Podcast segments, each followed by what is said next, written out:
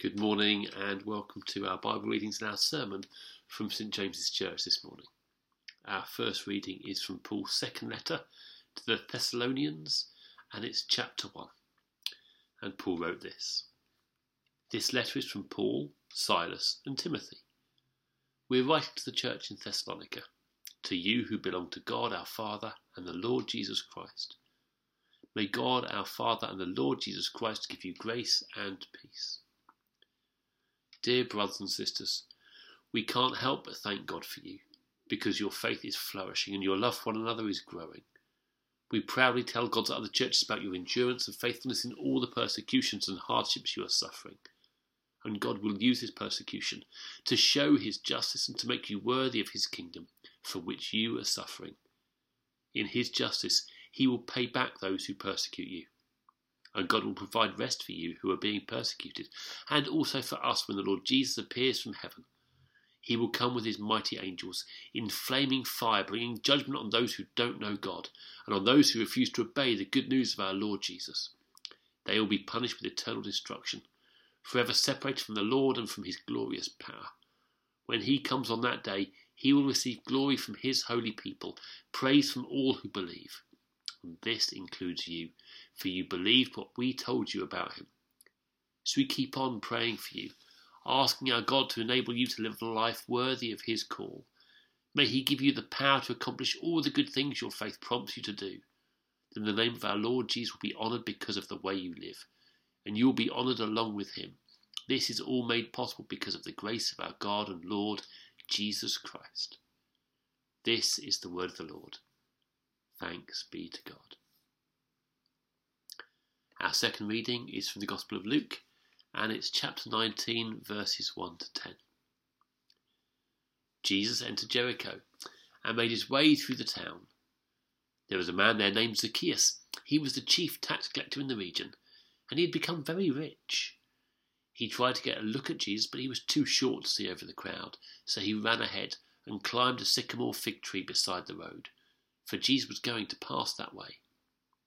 When Jesus came by, he looked up at Zacchaeus and called him by name. Zacchaeus, he said, quick, come down. I must be a guest in your home today. Zacchaeus quickly climbed down and took Jesus to his house in great excitement and joy. But the people were displeased. He's gone to be the guest of a notorious sinner, they grumbled. Meanwhile, Zacchaeus stood before the Lord and said, I will give half my wealth to the poor, Lord, and if I've cheated people on their taxes, I will give them back four times as much. Jesus responded, Salvation has come to this home today, for this man has shown himself to be a true son of Abraham, for the Son of Man came to seek and save those who are lost. This is the word of the Lord. Thanks be to God. So, let's pray as we come to consider these readings together. Lord God, we thank you for your grace towards us. We ask that you fill us again with your Holy Spirit, who would hear your voice speaking to our hearts today. Amen. So, um, which of you, I wonder, feels like Zacchaeus? Uh, you've come to church or you've logged on and uh, started listening to this sermon feeling like uh, you're awful you are a dreadful person. Um, other people despise you. Uh, you dislike yourself, uh, and and you've come looking for some sense that there is there might be forgiveness, that there might be freedom, there might be a different way of feeling than how you feel right now. Anyone? I've grown up in the church. I've grown up with the story of Zacchaeus, a very little man. Very little man was he, about climbing trees. Um, I've never felt in Zacchaeus' place. And actually, for for a lot of Christians, no, let me not let me take ownership of this. For me, I struggled because my testimony was not like that of Zacchaeus. It was not like that of Paul, It was not like that of the Thessalonians. The Thessalonians, uh, they're being persecuted. People are abusing them because of their faith in Jesus, and they're standing strong. And Paul saying, I'm encouraged because of what you are doing, and God bless you. I pray for you as you stand firm under this persecution. I grew up in a Christian house. No one was persecuting me. Um, there might be a joke at school if I talked about the fact that I went to church on a Sunday. That's not persecution. Um, and Zacchaeus had repentance. He was he was greedy and he was stealing and, and then he gave it all back. He he completely turned around. I grew up in a Christian household. I was eleven when I made a definite decision and said, uh, Jesus, I want to follow you. Come into my life. Now, aged 11, I wasn't that bad a sinner. The truth is, I got worse after I became a Christian because my opportunities to sin increased. Um, suddenly I had hormones, suddenly I had um, disposable income that I had power over. I had more independence, and therefore, actually, I had, well, more capacity to sin. And so my testimony was I came to faith, I became a Christian, and my life then became harder, more complicated, uh, more full of sin. And who shares that kind of story? Who shares uh, a testimony about how they became a Christian and were worse afterwards than they were before? Now that's, I don't think I'm unusual. But the truth is, if we have met with Jesus, our lives should be changed. If we have met with Jesus, if we belong to Jesus, then there should be a difference before and after. Now, for me, it was a gradual difference. I found that actually, as I grew older, my capacity to sin grew more, but my capacity to understand God's forgiveness and my capacity to understand what, what God wanted for me grew. But I do think there is a, a real risk for those of us who have grown up Christian. If you've grown up apart from Jesus, you've lived without him, and then he comes into your life and he makes such a difference. And so there is a sense of, oh, Jesus, I, I see now who you are, and now I'm going to live in this way because of you.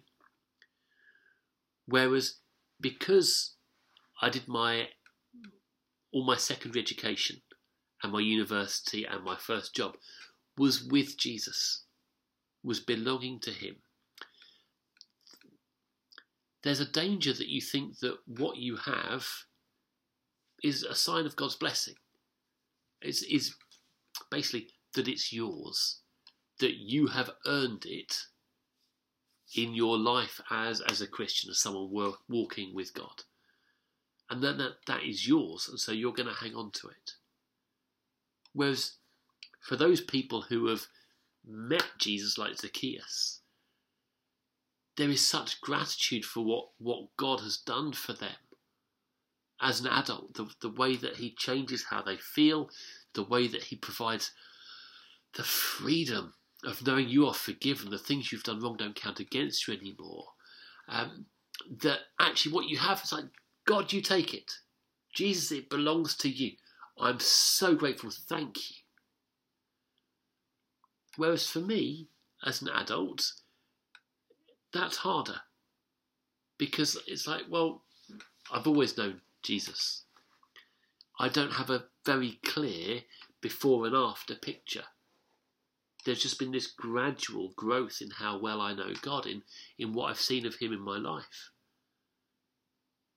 But then if I take for granted God's goodness, if I take for granted what Jesus gives us, if I take for granted what I own and think that it is mine, and I hold on to it and say, well, okay, thank, thank you, God, please bless me and what I have, then I run the risk of being like the Pharisees who are watching Jesus go to uh, bless Zacchaeus and they grumble. They say, Why are you blessing him? Why are you being nice to someone who's, who's been so so greedy and evil and unpleasant? No one likes him. Stay away from Jesus. Come see us. Come be with the good people. And we have this verse where Jesus says, uh, I have come uh, to seek and to save those who are lost. It's been a long time since I was lost in that sense, lost in the sense of not knowing God, not knowing how to pray, how to how to know myself in God's presence. I what that was when I was ten. That's a long way away now. Jesus has always had this heart for the lost. When he came, everyone he met was lost because they couldn't keep the law, they couldn't save themselves, and they are waiting for God to send a Saviour.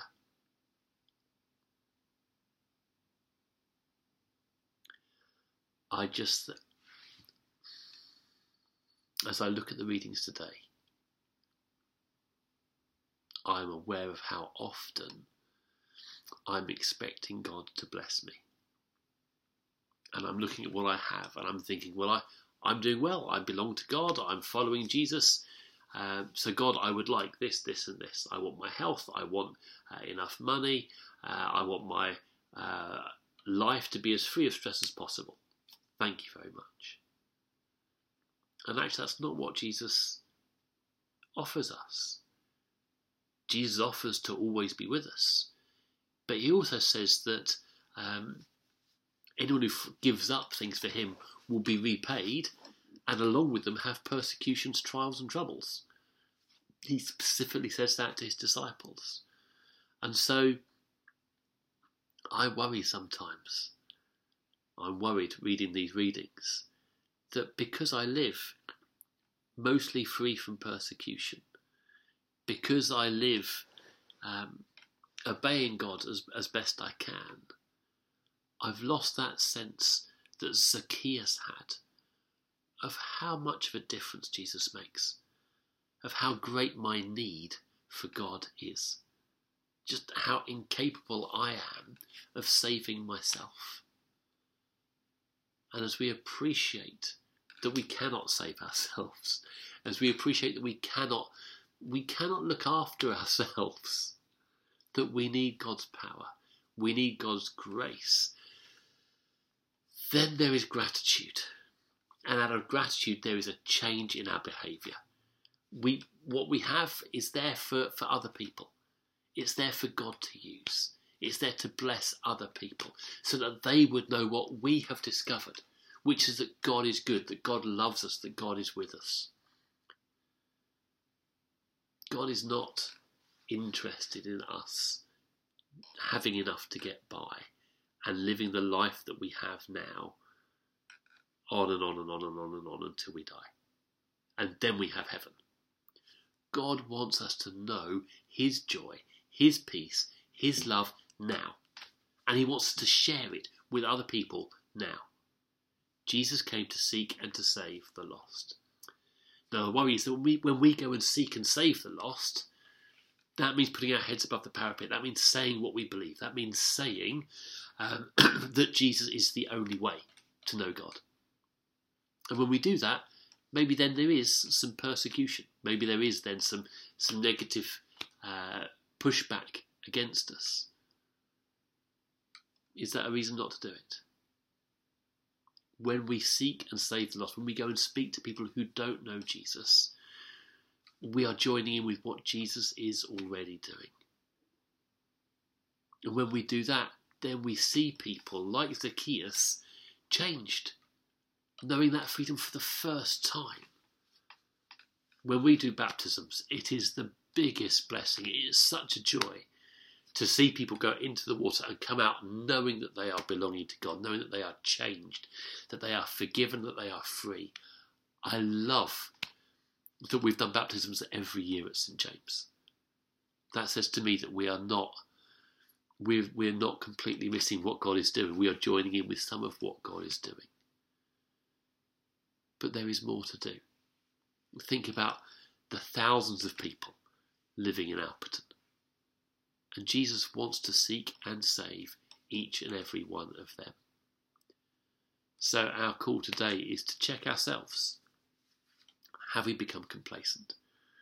Have we become uh, accustomed to being forgiven, to being blessed?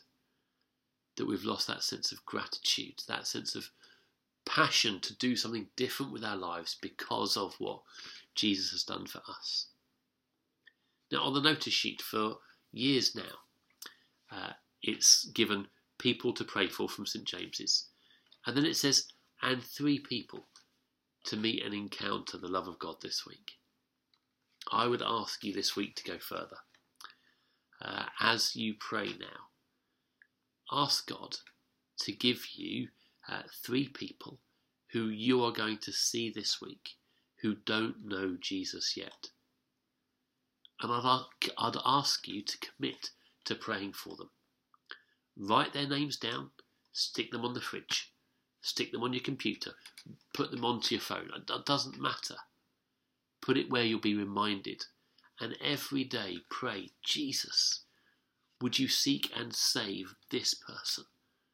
Would you help them to know your love for them? Help them to know that they are they can be forgiven.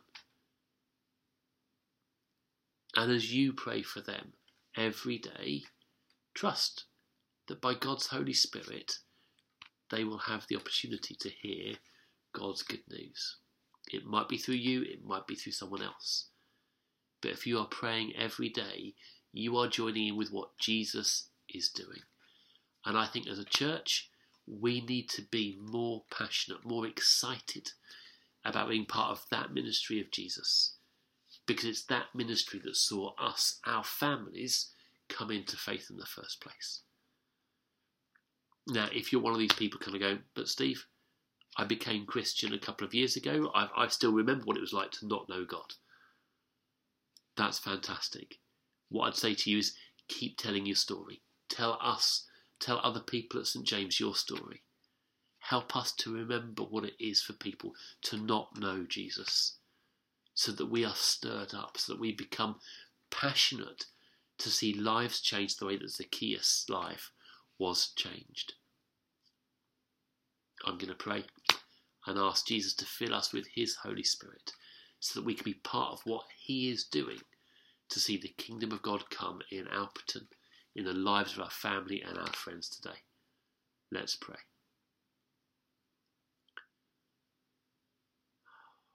Jesus, thank you for the difference that you make to us. Thank you that because of your death and resurrection, we are forgiven. We are free from sin and guilt and shame. We are free from fear of death because our lives belong to you. Lord, would you fill us again with your Holy Spirit that that awareness of what you've done for us would be awakened again. And that like Zacchaeus, we would we would take action to give away what you have given to us, to bless others with those things where we have been blessed by you. And Lord, would you put into our hearts those around us who don't know you, that you would have us pray for, who you are at work in. And Lord, would you give us the strength to pray for them each day? We pray that you would open windows for the gospel. There would be opportunities for them to hear your word, to hear of your love. And we pray for lives to be changed, for people to know of your love and to uh, to come to follow you the way Zacchaeus did. Lord, let your kingdom come, let your will be done on earth as in heaven. Jesus, we ask this in your name and for your glory. Amen. Thank you so much for listening, for watching. Uh, have a lovely week, and God bless. Bye bye.